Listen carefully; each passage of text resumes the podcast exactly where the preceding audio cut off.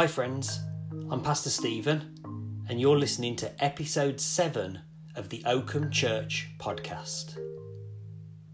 Now, right off the bat, I just want to um, thank any of you who um, took part in our online communion service last week.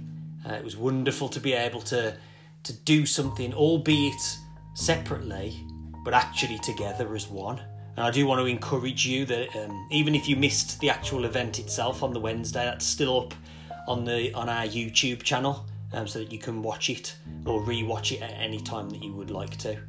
Uh, we're also in the process of thinking of other things that we can do, other online events, maybe worship or um, prayer gatherings that we can do um, together at set times so that again even though we were doing them individually or as our own little family groups because we're doing them at the same time and on the same things, it actually happens that we're doing it as one. Um, if you have any uh, suggestions or any ideas about things that we could do as upcoming online events, and as well, if you have any suggestions or questions or comments or ideas for future podcasts for this platform, um, all of that can be sent to the OCP at mail.com. So, with all of that said, let's get on with the pod. Uh, over the last couple of weeks, we've been looking at and thinking about peace. Um, seeing peace as this kind of answer and this kind of response towards what we've been looking at before then, which was anxiety and stress and worry and fear and all of these other emotions that get stirred up more and more and are increasing as these lockdowns and these restrictions and all the things that we get from from the news cycles and from social media just seem to exacerbate the feelings that are happening anyway. And as a response to that and as a kind of anti that as a kind of almost remedy for that one of the things that we've been looking at is peace a couple of weeks ago, we looked at upward peace, this directional upward peace, and asked, What is God up to? It's where we thought about um, the dopamine hits and looked at the Palm Sunday story. And we, we looked at how God impacts how we live in the world as peacemakers. And then last week, and last week on the pod, we looked at another directional peace. We looked at inward and outward peace. That was all to do with the storms, the storms outside of our boats and the storms on the inside of our boats, and who we are and how we respond to those storms, whether we are people of the bucket or people of the cushion. And we ask that even amongst and even right in the middle of all of these external chaos that's going on around us and the internal noise and chaos that's going on within us, how can we go in and how can we find peace there as a starting point? And so today, uh, to round things up, to conclude again, we're going to look at one more directional peace.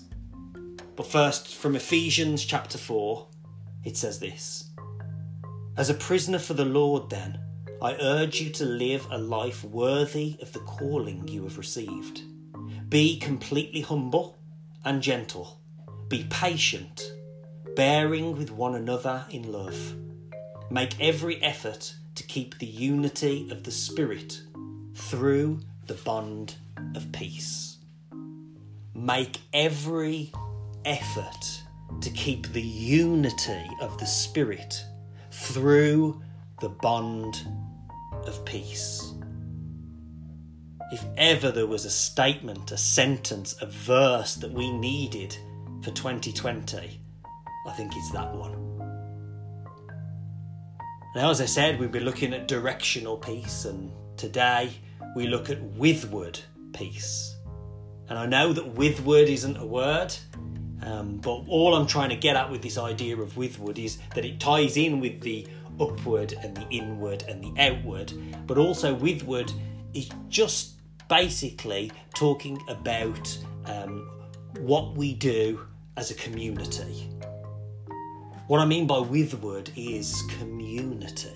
It is how we are peacemakers, not as individuals, but how we are peacemakers together, and how that movement looks together. Now, on the other side of this kind of withward peace coin, there's this interpersonal conflict. And in human history, every war starts, every war, you can track it back, every single war and conflict ever in human history can be tracked back and can be started at this single point where this kind of interpersonal conflict took place. And then from that interpersonal conflict, uh, there is an escalation, there is growth there is this revenge and one upmanship until all scale, even global war can start. It all starts off so small, but in some cases ends up, as I said, being worldwide wars. And so the big idea today in this pod is what you do as an individual on a personal um, grassroots, ground floor level, what you do matters. It has consequences and it can shape the world. And as peacemakers, what we do at that ground level has global consequences. Now, arguably, I shared this on Sunday, the, the most um, important technological invention in the last 200 years is the telegraph. The telegraph meant that small pieces of information could be sent and could travel very, very long distances at the speed of electrical impulses. In its day, it was amazing. It was like, it was like magic. It was revolutionary. And very, very quickly, that has snowballed and has paved the way for this world that we live in now of instant access to information. It's how we live in the world today, isn't it? We want to know something, we just take our phone out of our pocket, we just open up our laptop, we just swipe on our tablets, and there is all the information just at the click of a button, at the touch of a finger.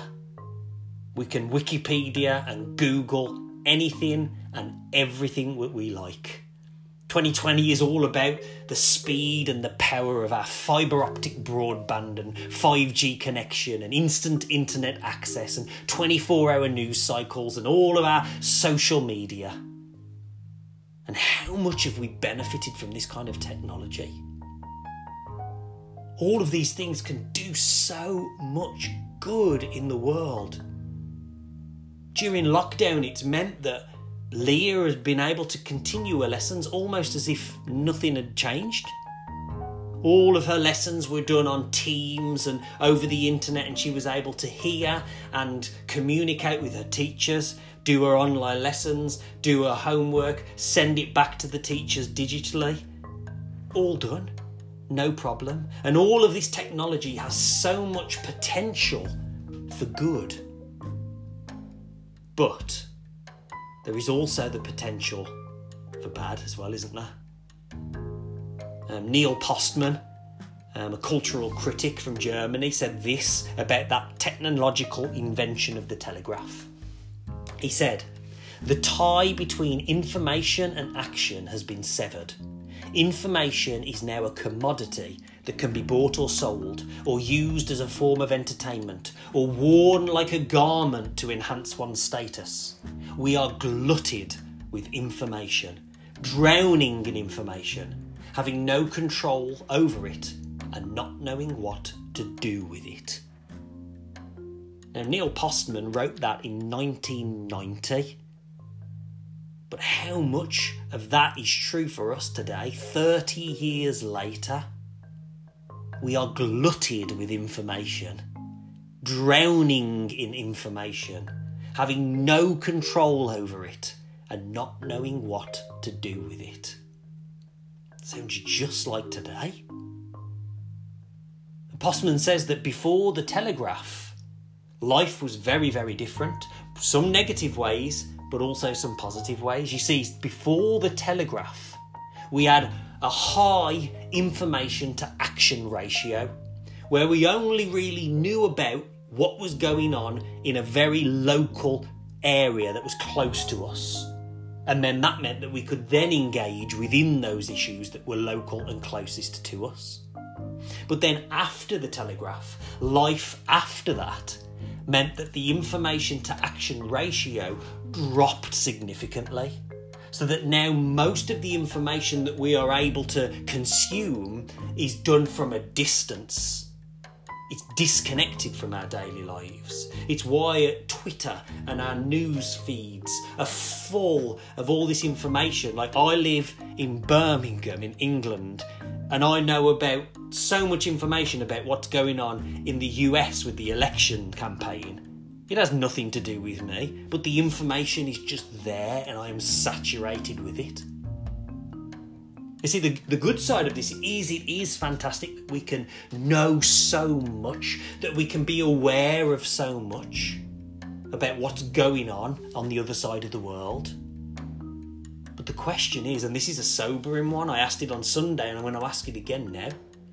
We can know so much about what's happening in the other side of the world, but how well do you know what's going on on the other side of the room that you're in now? How well do you know? How much do you know what's going on on the other side of the office at work? Or wherever you're listening to this podcast right now? Maybe you've gone for a walk. How how much information do you have access to? How much do you know about your neighbourhood? The people that you pass on the street, what their concerns and their issues and their worries are? See, we know so much, we're aware of so much of this big global stuff, but how much do we know about what's going on on the other side of our dining table? Or on the other side of our bed? See, the big question for all of us today, as we're looking at this withward peace, is where do we spend our energy? What do we do with the time and that as Mary Oliver said, that one wild and precious life, what do we do with it? With all of the information that you have, and with all of the information that you have access to, what events within the world are getting your heart going right now? What's getting you fired up? What are you passionate about? What moves you? Where is your focus and your time and your energy and your money and your attention? And this all comes down to worship because that's what worship is.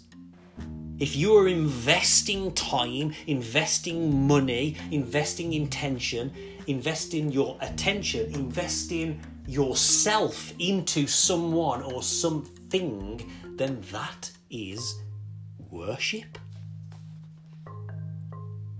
See, we are created beings, and that means that we are hardwired for worship. Whether you consider yourself Christian or not, whether you consider yourself religious or not, we all worship someone or something, or some ones or some things.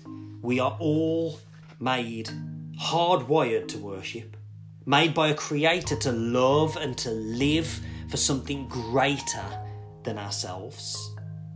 Worship, as I said, isn't just a religious thing, it's a human thing. Go to a football match, and what will you see? People standing, people singing, people clapping, people rejoicing over the good, lamenting over the bad, sharing in these common experiences. It's worship. Football stadiums look like a church. It's a human thing. Followers of Jesus worship, Jews worship, Muslims worship, Hindus and Wiccans and Druids and neo pagans and Mormons and Jehovah's Witnesses and tribal witch doctors all worship. That famous anti God secular atheist from Oxford worships. We all make sacrifices. When you read about an animal sacrifice in the Bible, you need to keep in mind that in the ancient world, animals were currency. Your animals represented money and they re- represented time. So, what do you spend your money on? What are you spending your time on? See, when you're in need or in trouble or in a rough spot, where do you go for an escape? To a sacred book or to a temple or to a yoga mat or to a chant or to a bottle or to the gym or to a website or to a relationship? Where do you look for your meaning and your significance that's going to outlast just the short, temporary years of life on planet Earth? We just can't stop worshipping any more than we can stop breathing. So, where is that focus for you?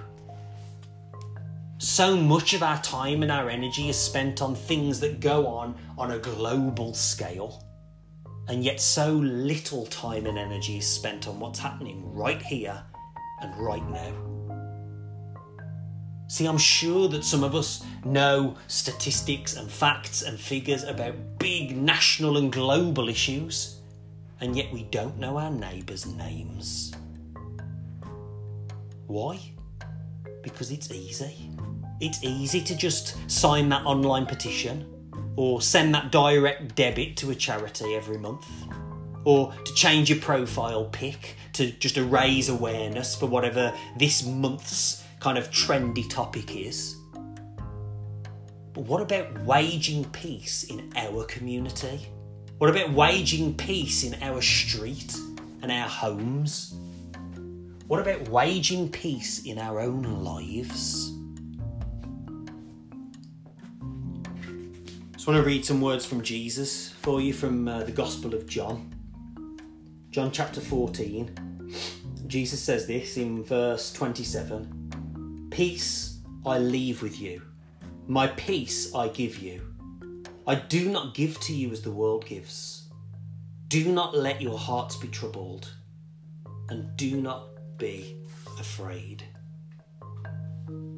In another telling of that same story, as Jesus speaks these words of peace into these early followers, into these first disciples, we're told this little detail. We're told that Jesus breathed onto them and that Jesus breathed into them as he spoke these words of peace. As he spoke this withward peace to this group, to this community that was together.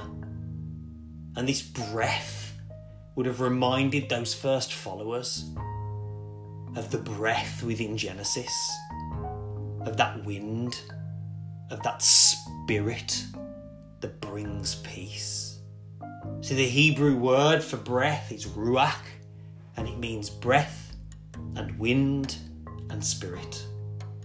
And the word for breath in Greek is pneuma, and it means breath and wind and spirit. This is Genesis language and Genesis action. This peace, this breath is reminding them back then and reminding us of Genesis, of the creation account, of the story where God breathes life into humanity, where God imparts spirit and wind within our lungs, within our bodies to fill us with, with, with that potential, just like the technology that we see. We have so much potential for good or for bad. We have choices to make. And that Genesis creation story in Jesus' life and in this scene with the disciples and in our lives and our scenes today is about this recreation. Just picture Jesus right now speaking those words to you Peace I give you, my peace I leave with you. So I just want to leave you with two practical um, bits of advice, two practices that are going to help us live out this real withward peace. The first one is going to sound very familiar because it's all about silence. The first practice is to listen. It's about listening. We don't do this very well in the world today, do we? We're so quick to speak so quick to offer our opinion, to have our say. It's what social media is all about, isn't it? Get your voice out there, be heard, have your say. But listening is so, so important in this process of waging withward peace. We see Jesus exemplifies this perfectly for us, doesn't he? All throughout the Gospels, whenever he has any kind of interaction with anyone, what is he ultimately getting to at the first point? He wants to listen. He wants to be quiet enough to be able to hear the other in the room, to hear the other that he's standing face to face. Yes, he may start with a, a statement or a, a parable or a teaching or even a question, but all of those things are to do what? They're to get the other person to open up, to get the other person to speak so that Jesus can listen. It's why Jesus so often says, What do you want? Or do you want to get well? Asking these really obvious basic questions that seem so so stupid almost when you're reading them, but it's because Jesus wants to listen. Jesus wants to listen not just to what the words that someone is saying, but the thing behind the thing behind the thing. Jesus wants to listen to your heart today. And the question is are we willing to listen? Are we willing to really, really listen? Not necessarily to that other person's opinion, whether you agree with them or not, but listen to how or what shaped that person and how or what shaped the situation that you find yourselves in and how or what shaped them into who or what they are now. So that's the first spot listening. We need, we all need to be better at listening. I'm reminded of a, a show that's on um, Amazon. Uh, it's called New Amsterdam. It's about a hospital, and the the main character that you follow throughout the series um, has this one thing that he says almost every single episode, almost every encounter that he has with another person, whether it's a patient, whether it's another member of staff in the hospital, whether it's just someone out on the street when he's off doing whatever it is he's doing, he always says this How can I help? Because he knows what Jesus knew that it is important to listen. And then the second practice follows on almost fluidly from the first practice of listening. And after listening, we engage. See, too often we get it the wrong way around, don't we? But so many of my problems in my life, and I'm sure if you look back in, in your lives as well, you can echo the same sentiment. So many of my problems are either caused or made worse by me acting first and then listening later, or acting and not even listening at all. So I come to a situation and I am the saviour. I am the hero. I know what needs to be done. I am the pastor and I need to fix this situation. And so I go storming in and I'll listen later if that doesn't work. But it has to begin with listening. And then we engage as a response. See, peacemaking isn't a solo sport. We can try as hard as we want to march into situations and to march into other people's lives and wage peace on our own, but it won't work because this is a withward peace. It takes outside help, it takes other people to both do this with and reflect back to you. This withward peace is all about how we need each other. Because sometimes you might feel so full of hope and full of joy and full of amazingness, like you're on top of the mountain, on top of the world, and others around you in your life just don't feel that way. And then sometimes other people around you will be feeling like they're on the mountaintops, that they're full of joy and hope, and you don't. And you know what? Both of those are okay because we wage this peace together. We wage this peace with other people. We wage this peace withward. Grace and peace.